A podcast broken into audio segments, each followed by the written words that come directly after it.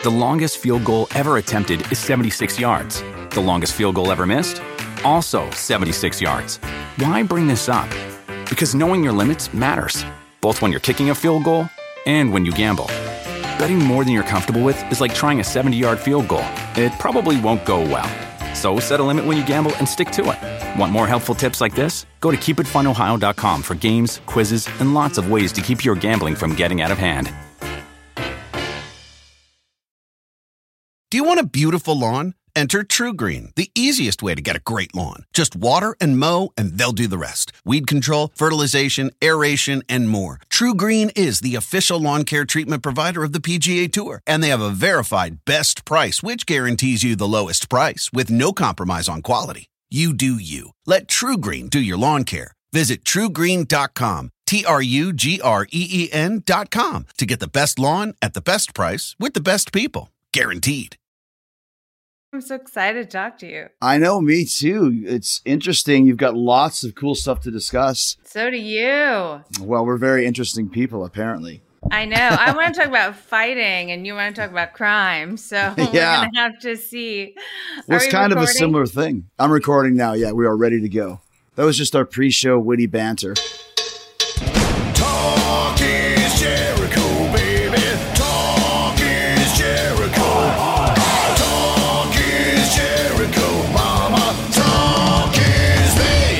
Talk is Jericho. It's the pot of thunder and rock and roll. And today I've got journalist Jillian Lauren. She spent over a year visiting serial killer Sam Little in prison.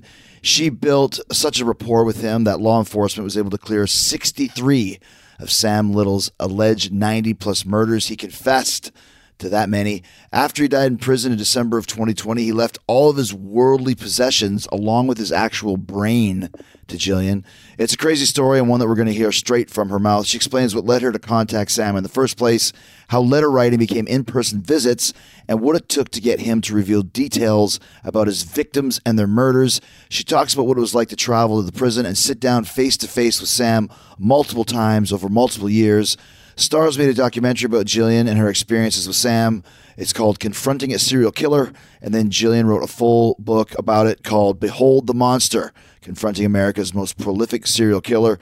It's terrifying, it's poignant, and it's available wherever you get books uh, today. So let's hear Jillian Lauren now and the horrific story of serial killer Sam Little and how she was able to get him to confess to dozens and dozens of murders right here, right now on Talk is Jericho.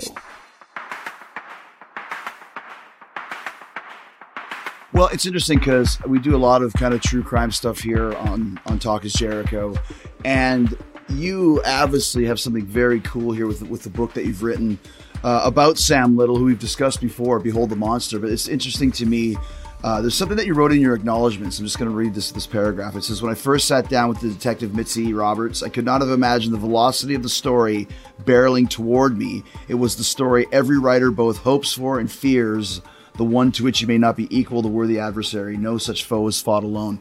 That's really interesting to me because this was basically, I don't know, put on your plate, shall we speak, of having these exclusive interviews with this very vicious and you know violent serial killer.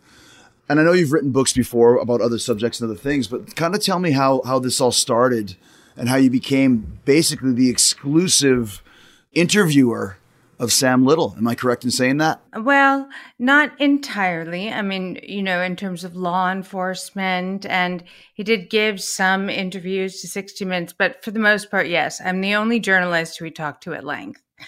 Um, and that was our deal. Right. And uh, I, I would say, quite like you, Chris, I'm I'm sort of a polymath and a pain in the ass, and I have Mhm. interest in a lot of subjects.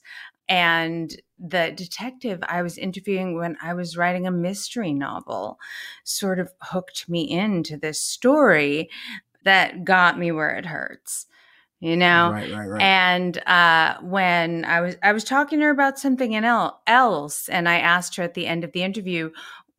Her name is Detective Mitzi Roberts. Uh, now she's the head of the cold case special section at LAPD Robbery Homicide Division. Which, if you have watched Bosch or dragnet. Um, Yeah, yeah, uh, LAPD robbery homicide division is basically the fancy, the Mm. fancy detectives. And I asked her, well, what are you the most proud of? And she said, I'm proud of them all, but I did catch this serial killer once, and that was pretty cool.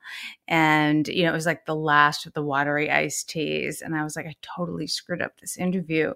Somehow I asked all the wrong questions. and I said, How did I miss this? And she said, I wasn't the one asking. And then she told me that, you know, in in 2014, this underreported serial killer, Samuel Little, that she had been the lead investigating officer of the investigation and had tracked across the country and identified with three DNA hits through a grant through the Department of Justice to run cold case evidence for DNA.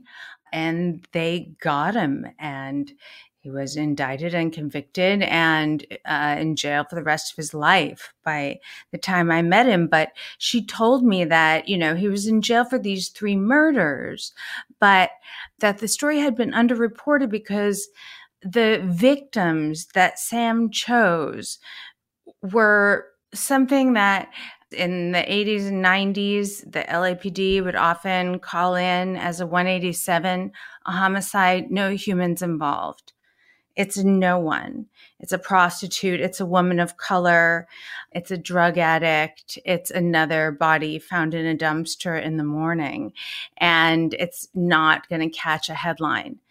And I just thought if I could get in there, if I could just bring a little heat to this story, if I could do, you know, one really splashy article, maybe I could reinvigorate some interest. There's law enforcement across the country who probably have cold mm. cases connected to this man. And so I started to research it. And then I called my editor at New York Magazine and I was like, I think I have this underreported serial killer. And she's like, We're not doing just another gruesome serial killer. You got to come at me with an angle. And I said, okay, here's this angle. He got away with it for so long because no one cared about who he was killing. And I started writing him letters. And uh, and that was how I got in. It's interesting because I had another journalist on, and I'm just going to find out, remember her name was, who was dealing with the toolbox killers. And it was the same type of idea in that she started writing letters to them, or more specifically, I think it was Roy, uh, Lawrence Bittaker, and became kind of his confidant, so to speak, where he would tell her things that he wouldn't tell anybody else. And meanwhile, she was able to use that obviously to, you know, get get a little bit more information, that sort of thing. So when you started writing letters to him, how was he responding to you? Because there's a lot of people out there, and you know this, as weird as it may seem, that want to connect with serial killers and want to write them letters and you know be pen pals with these killers. How was he reacting to you at first? Well, Chris, I- know this perhaps more than most people because at the end of the day, he left me all his possessions because I really was his confidant, the one he trusted. Right. And I have boxes and boxes of fan letters. And I do read some of them on my TikTok, you know, and, and there's a humorous element and a sad element, and also just, you know, sort of looking into what is this? Why is this glamorized in some way? But, you know, when I began to write to him, he he proclaimed his innocence the whole time. And I always you know said i'm a journalist. I really i think your case was underreported. I think you're very very very important. And you know no one's really recognized how important you are. And i mean and then i'm playing right to the psychopath. Now you have to be very careful you know, like people say, oh, it was all a lie. You know, this friendship you had with him for years, you know, it was all pretend. You were all manipulating him. I'm like, you can't get in the ring and fight with Ali, Right. right? Like, this is a professional liar. Mm-hmm. So I was very careful about the lies I told him.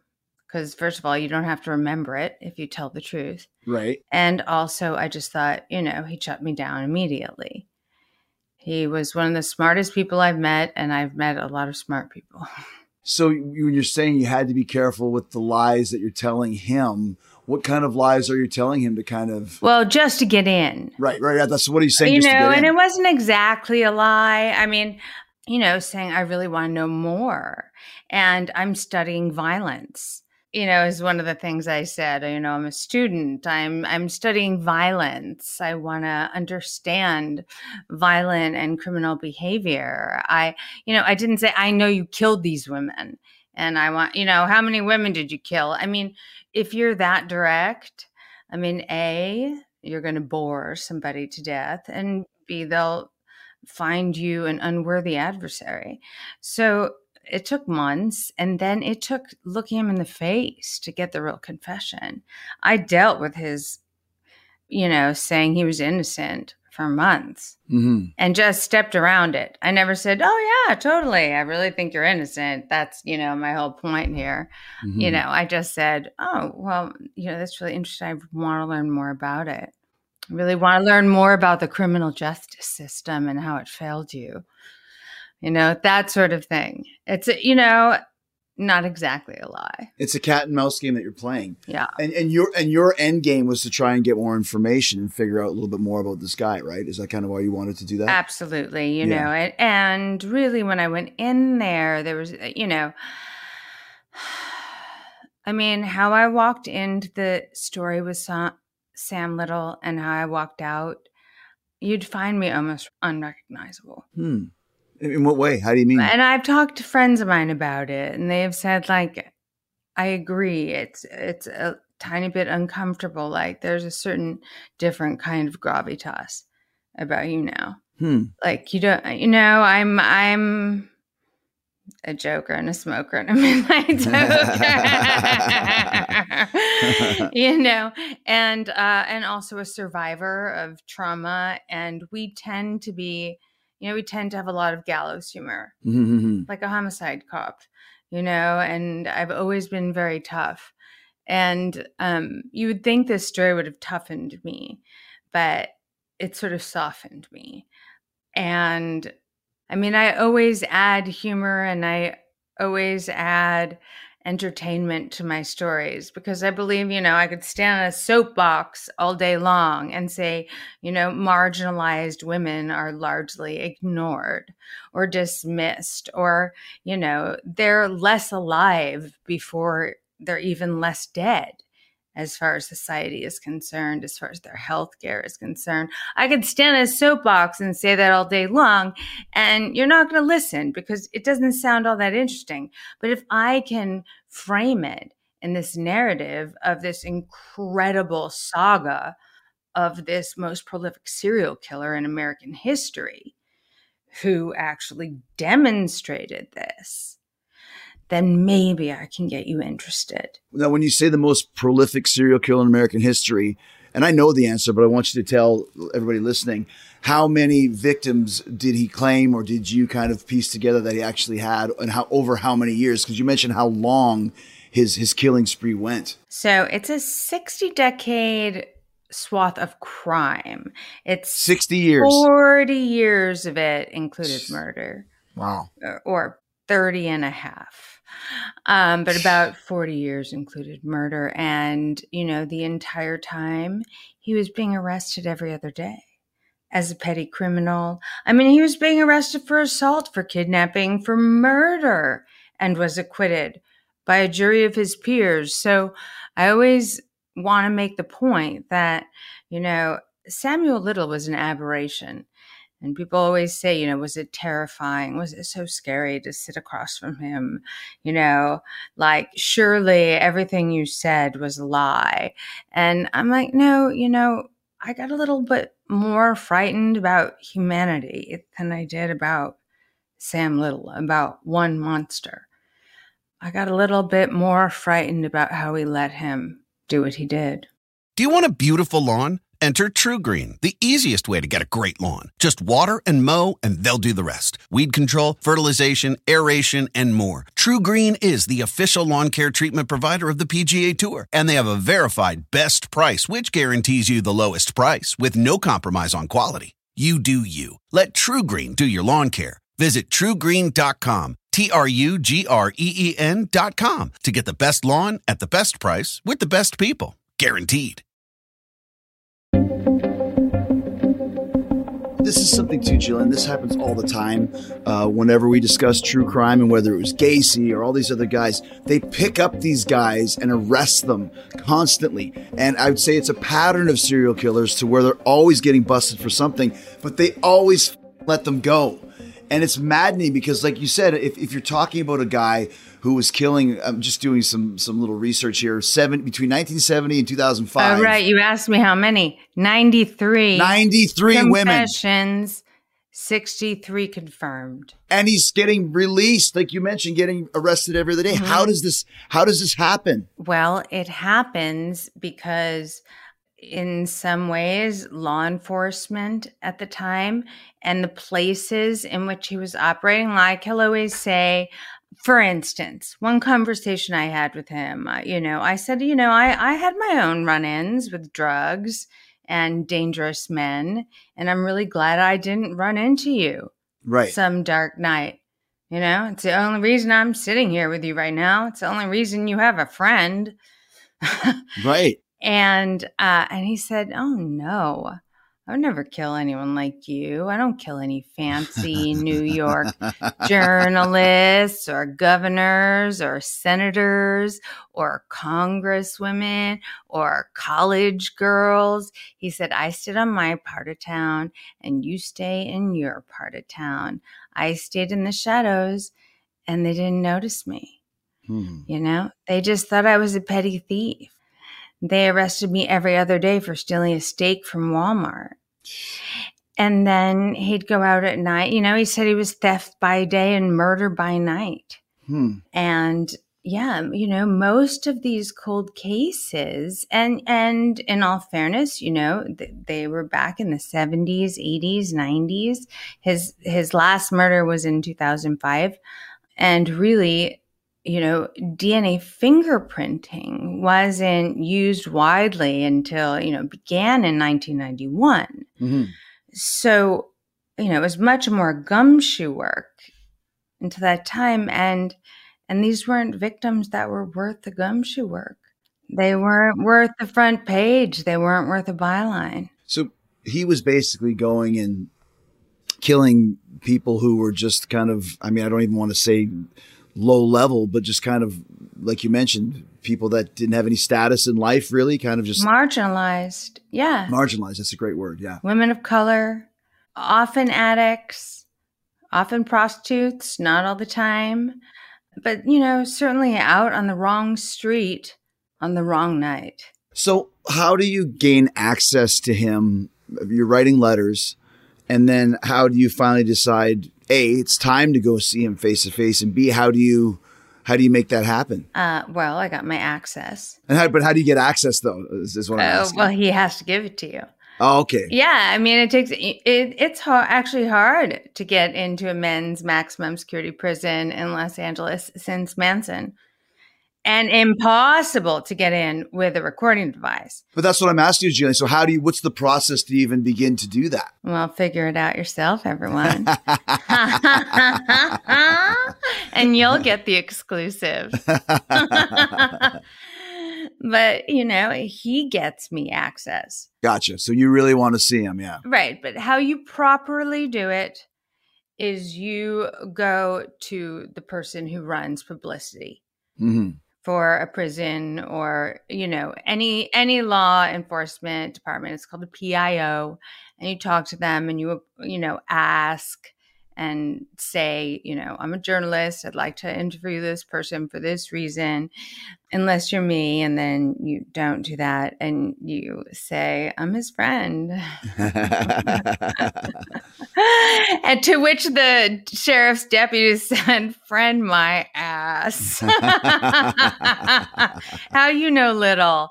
I was like, "Oh, I'm uh, his friend." Friend my ass.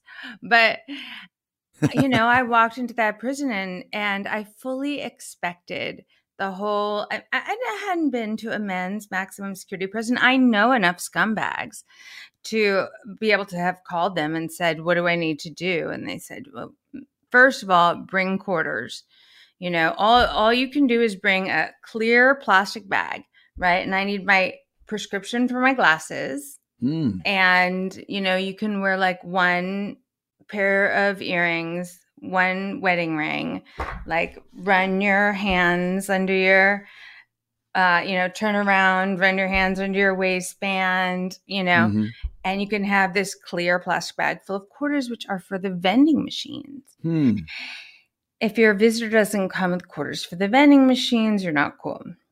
And I was like, vending machines. I was fully expecting that whole like phone Right. Yeah. and the, and the wall. window, you know, the hand thing, the whole thing. That's great. and I walked into a room and it was the family visiting room. Hmm. It was like all these families around little plastic tables. There was a little area in the corner for kids with Legos. There's like a photo booth. There's vending machines all around and microwaves. Only the visitors can use the microwaves to heat up the burritos. And I'm watching, you know, these convicts hold their babies. And I'm like, this is where I'm meeting the serial killer? Hmm.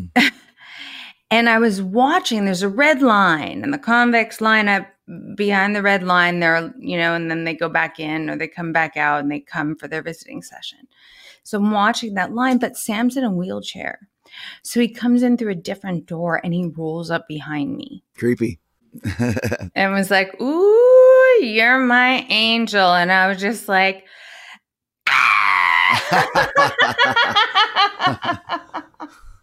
wow. not on the outside, but on the inside.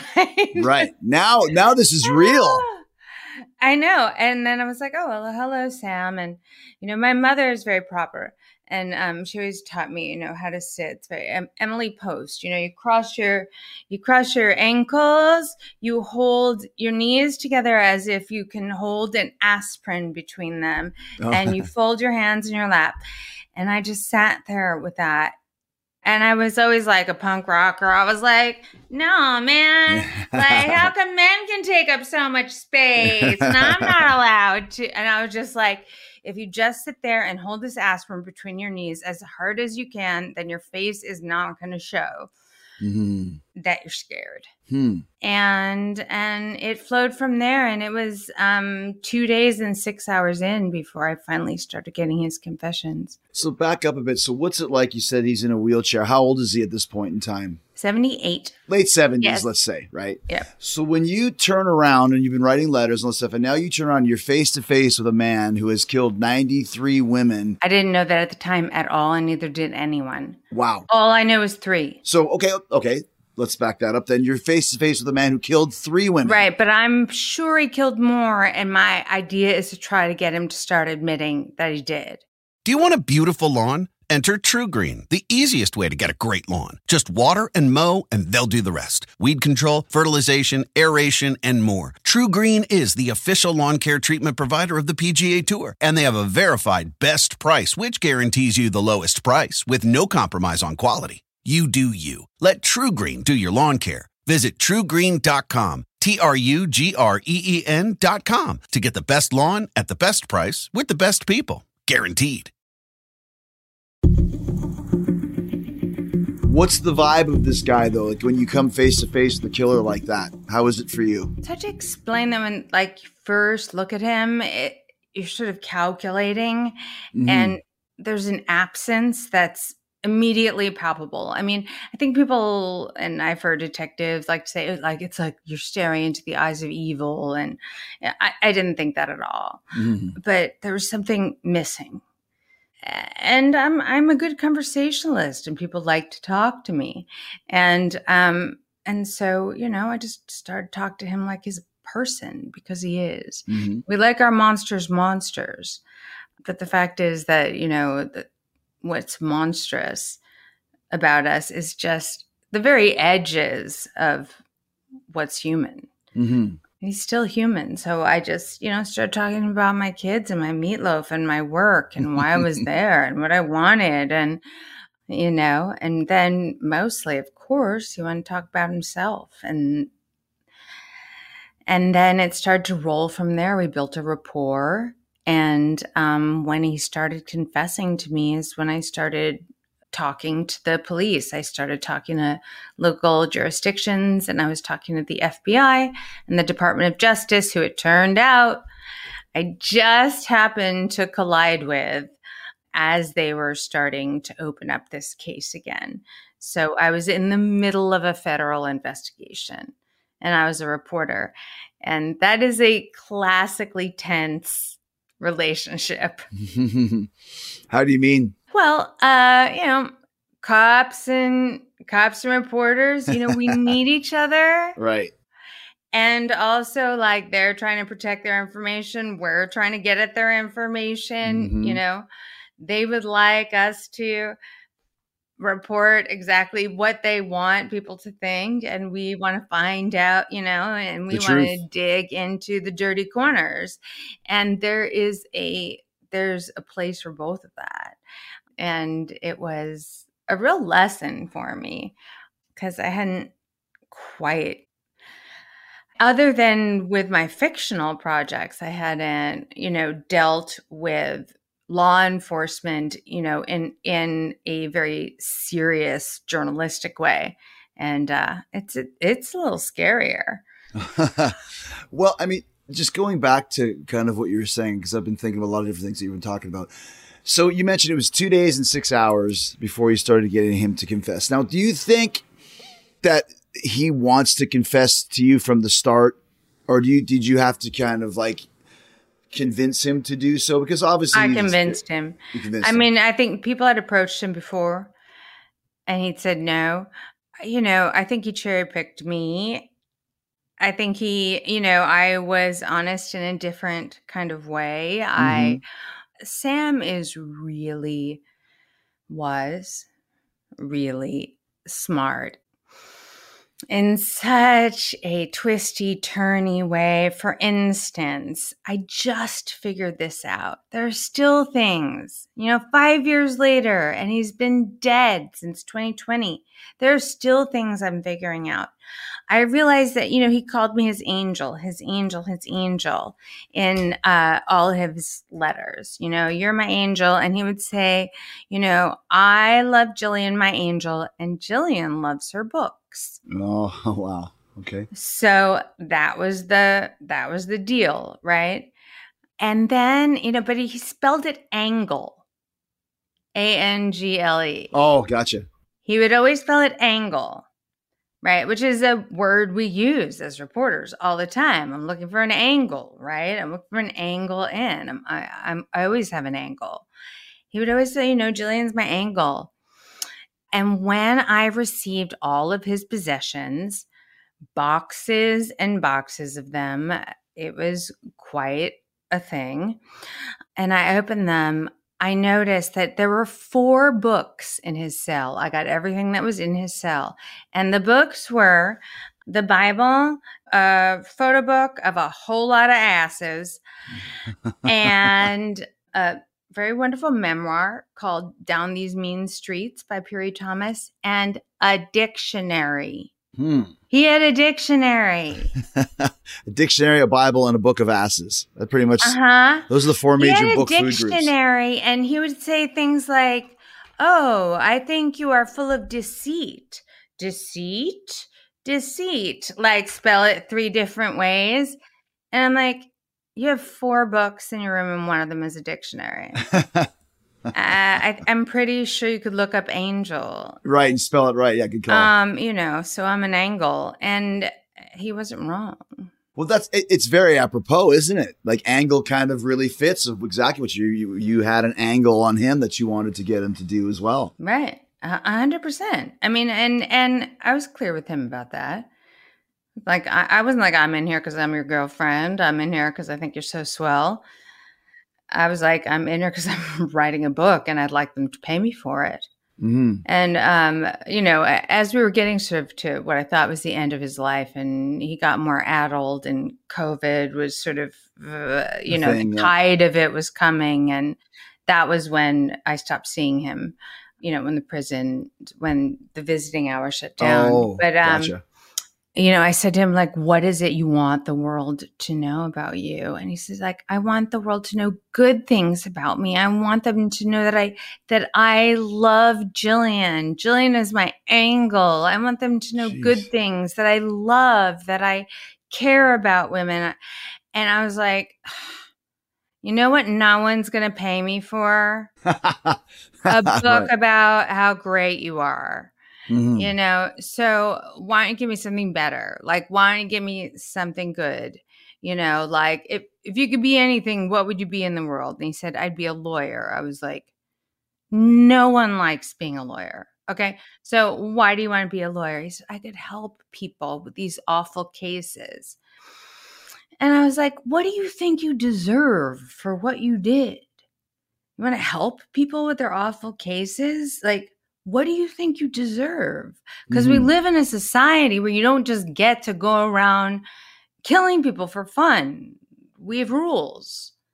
And it was like he rarely had no answer. Hmm. but there just wasn't a world in which it, it's just he was entitled to this because he wanted it because god made him that way because he wanted it and he took it he said i don't know how sex and death got all twisted up in me but god made me this way and god forgave me Hmm. and i could have crawled across the table at that moment and strangled him myself frankly Two days, six hours before he confesses, what to the first or whatever, whatever the story you're going to tell. What was the breakthrough that happened on your end to finally get him to go down that road? Well, I mean, there were a couple times we had conversations like the last one I mentioned, you know, where I was just like, enough already. They're not Right. paying me to tell you, you know, they're not paying me to tell the story about how great you are.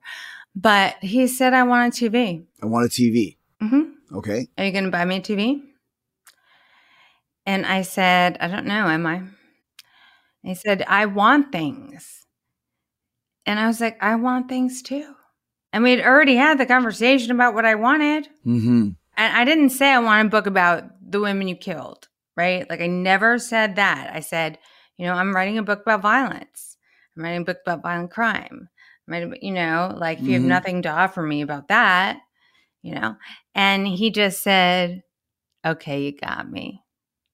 You got me, little miss." And he drummed his like long. He had these long yellow fingernails, and it was a sort of a weird affectation and he drummed them on the table and he just said, What do you want to know? You want to know about the first one? And that's at that first day, it was 23 confessions. And, you know, I didn't get all of the 93 confessions. I mean, I got, you know, certain ones I did a deeper dive into. It wasn't much of this was the effort of law enforcement across the country. Mhm. I think there's sort of a a fun romantic idea that I went in there and got every confession from him, but really what I got was details that other people didn't get. Um and had a relationship with him where he would he would just tell me stuff he wouldn't tell other people and then I was able to communicate with law enforcement and and in a handful of cases those were the details that connected the case to little. Do you want a beautiful lawn? Enter TruGreen, the easiest way to get a great lawn. Just water and mow, and they'll do the rest. Weed control, fertilization, aeration, and more. TruGreen is the official lawn care treatment provider of the PGA Tour, and they have a verified best price, which guarantees you the lowest price with no compromise on quality. You do you. Let TruGreen do your lawn care. Visit trugreen.com, T R U G R E E N.com to get the best lawn at the best price with the best people. Guaranteed.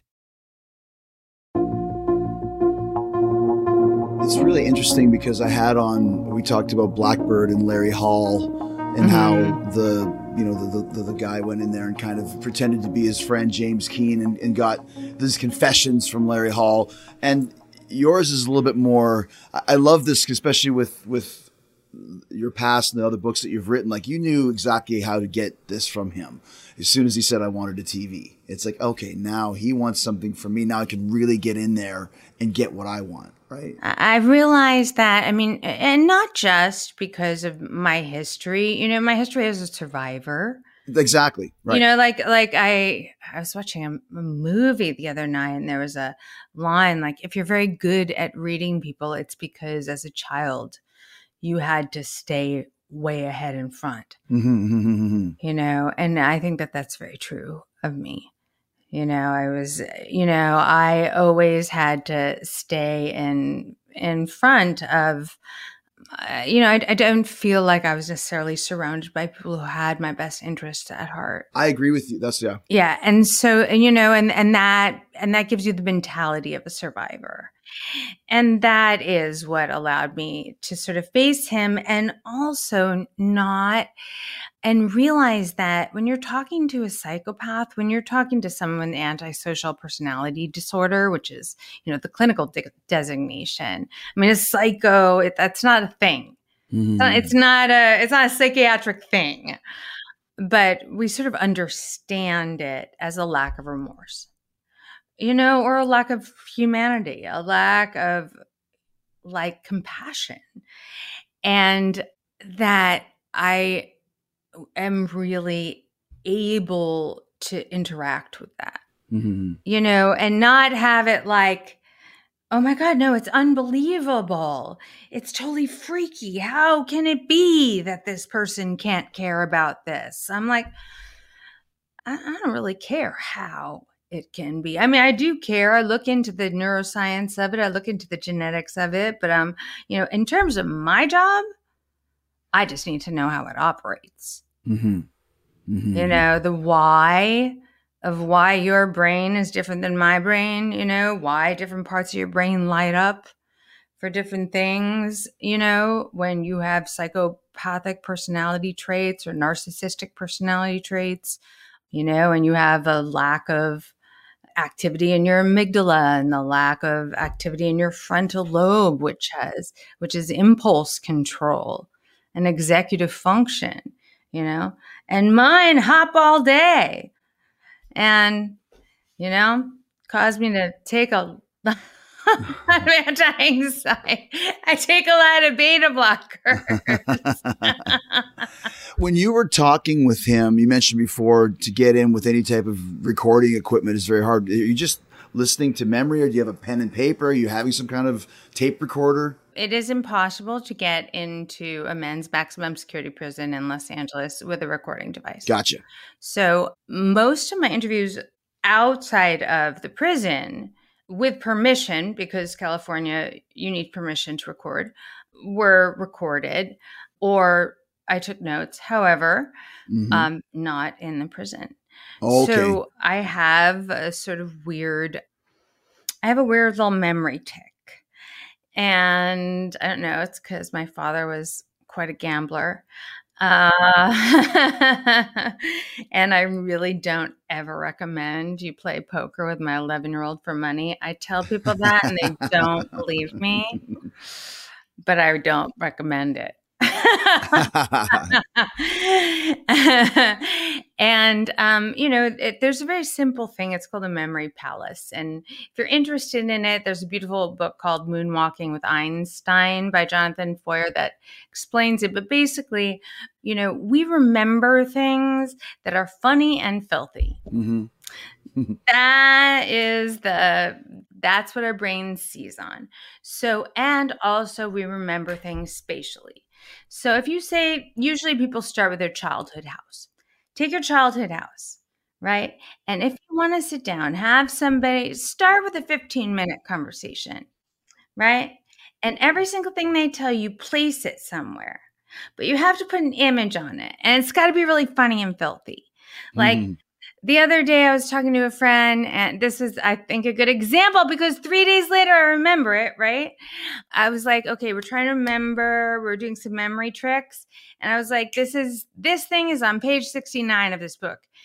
I was like, how are we going to make, oh, no, page 68 of this book. I was like, how are we going to remember that? Okay. It's like if it was a 69, but it was lousy. and it was a 68. One less. Yeah. and three days I remember it's page 68. So that's how I do it. Sure. Right.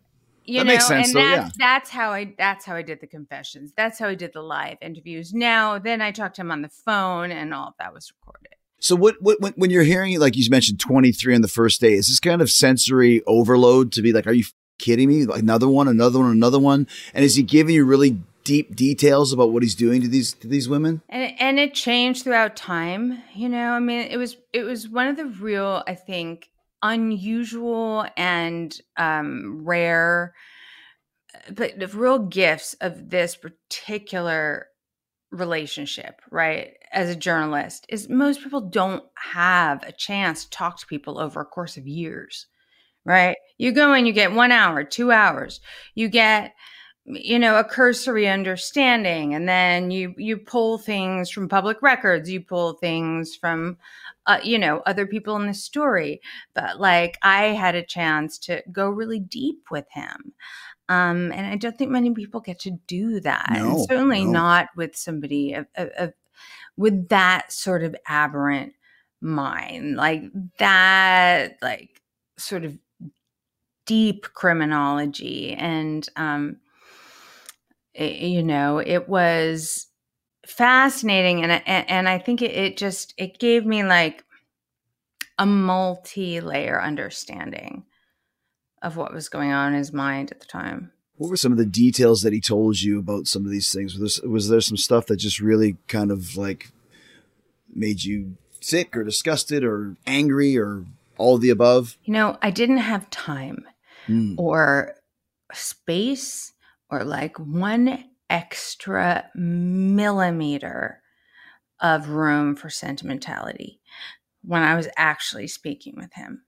And particularly when I, I was using a memory palace, because that takes Right. it takes practice and concentration. It's not like I can just like tell you how to do that and then you can do it tomorrow Mhm. you got to work on it for a while you know and and if you do it every day for a month you can memorize a pack of cards Sure. it just takes practice Mhm. but uh i've always been so on point in interviews and this is the first time i've ever talked about anything that i feel thrown sometimes Mhm. you know i And rightfully uh, so, by the way. like, you know, I so. always have my like talking points and and then I find myself unable to like dissociate in the way that I was when I was talking to him. Mhm.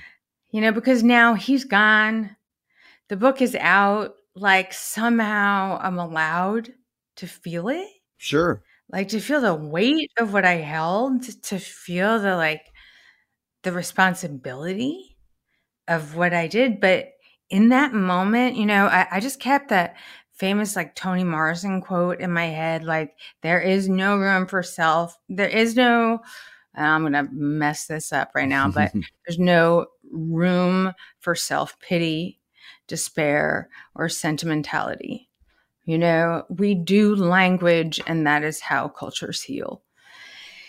And I was just like, there's no room for sentimentality. There's no room for despair. Like, you will just sit here and you will focus and you will get this story, you know? And then the box comes with the books in it.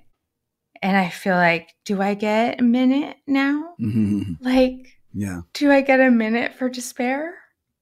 Like, I didn't. I wasn't there horrified. I mean, like I said, there was like that one moment I wanted to crawl over the table and strangle him, you know, but I didn't allow it, you know, Mhm. and I wouldn't allow him to scare me and I wouldn't allow him to creep me out. And I was just like, stupid, you're not spooky. You're not spooky. You're just cruel. You're just a vicious toddler who never considered any other human other than yourself. And I don't find that scary. Hmm. I find that sad and hopeless.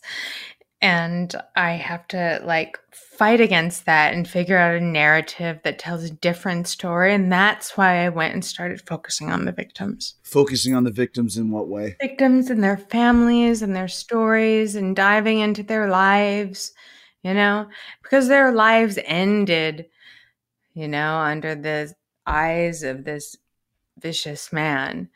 Um, and that's, you know, partially why I wrote certain chapters from the victim's perspective because Yeah. I just thought, you know, Sam Little, you know, you don't get to be the last person to have heard what she said.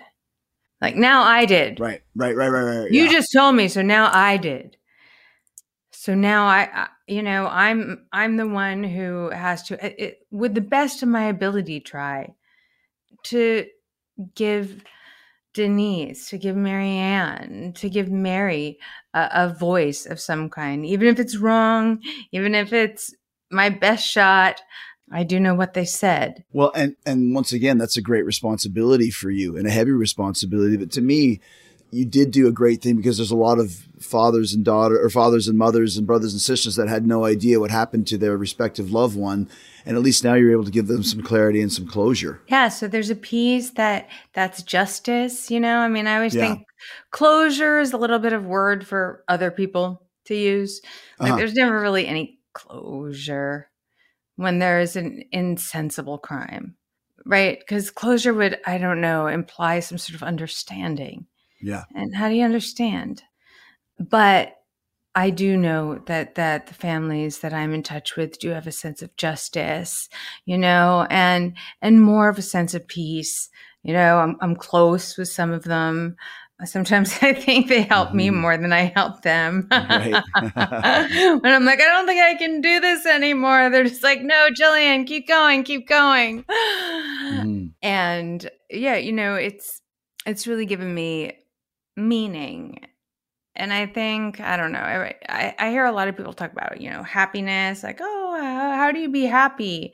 Five ways to be happy. Seven ways you can be successful. Ten ways to reach happiness. And you know one way is you know all your clothes are folded in exactly the right way. And like I, I i just don't buy it. I don't buy if i really figure out how finally, finally to keep my clothes folded, you know, that that's going to bring me happiness. I don't believe you all, but what I do think is that I can invite people, you know, into like a search for meaning and a search for justice. And that I can do that with my work and I do it with being entertaining and also, you know, precise and good. And I think explaining the science and hopefully, you know, just engaging people in this idea that, you know, the casual dismissal of violence against women in this culture is unacceptable. Do you want a beautiful lawn? Enter TruGreen, the easiest way to get a great lawn. Just water and mow, and they'll do the rest. Weed control, fertilization, aeration, and more. TruGreen is the official lawn care treatment provider of the PGA Tour, and they have a verified best price, which guarantees you the lowest price with no compromise on quality. You do you. Let TruGreen do your lawn care. Visit trugreen.com, T R U G R E E N.com to get the best lawn at the best price with the best people. Guaranteed. Well, it's and I like the fact that you actually included all of the victims in your book, and either a picture or an artist's sketch, as close as you oh, could was to. Sam's usually. Oh, those are Sam's sketches. Yes. Wow. Okay. Wow. That makes it even even more heavy, right? But but but I do like the fact that you at least wanted to give them a name and a face. I want to restore their names, their dignity, their voices, you know, in whatever I can, in whatever way I can, and at least like be a champion for, you know, the voices in law enforcement and in communities that are saying, you know, well, in, in the words of the fictional Harry Bosch and Michael Connelly, who is a mentor of mine, you know, everybody Right. counts or nobody counts. As we start to wind down here, though, when we, we you're talking about having a relationship with the the law, are they now listening to you because you you know h- how do they decide if not that you're making it up but how do they decide it's officially allowed to be used as a confession is he now uh, going to the not. cops after you talk to him So everyone's like, "Oh, you solved a murder." I'm like, "I solve no murders. I'm not a detective." yeah yeah You know what? What I do is I'm able to give the give law enforcement the information I have, and then they incorporate it into their investigation. And and it's up to them to decide. You know, does this fit? Does it not fit? You know, and there were certain certain investigations that I really put my back into on my own, particularly the Alice investigation at the end of the book that I pretty much solved from bottom to top, which I mean, I didn't, like I said, I didn't solve. I came up with a very convincing hypothesis, and the Long Beach Police Department solved it for me. But I was right. And it was, uh, and I'm very close with Alice's family, and it was, you know, certainly one of the most profound experiences of my life when I got that phone call. You know, that case is still open, and, you know, we've identified that victim, and the name is Alice Denise Duval, and it fits all your. It fits all your specifications, and I was just like, "Oh, blah, blah, I, you really, you could knock me over with a feather." I just thought, I did something. mm-hmm. well you did something major I did a thing. Like I did a real thing. You know? Sometimes art can feel amorphous, but murder doesn't. Great point. Great quote. Were the sketches that you mentioned earlier that that um, that Sam sent you uh, were, were were they?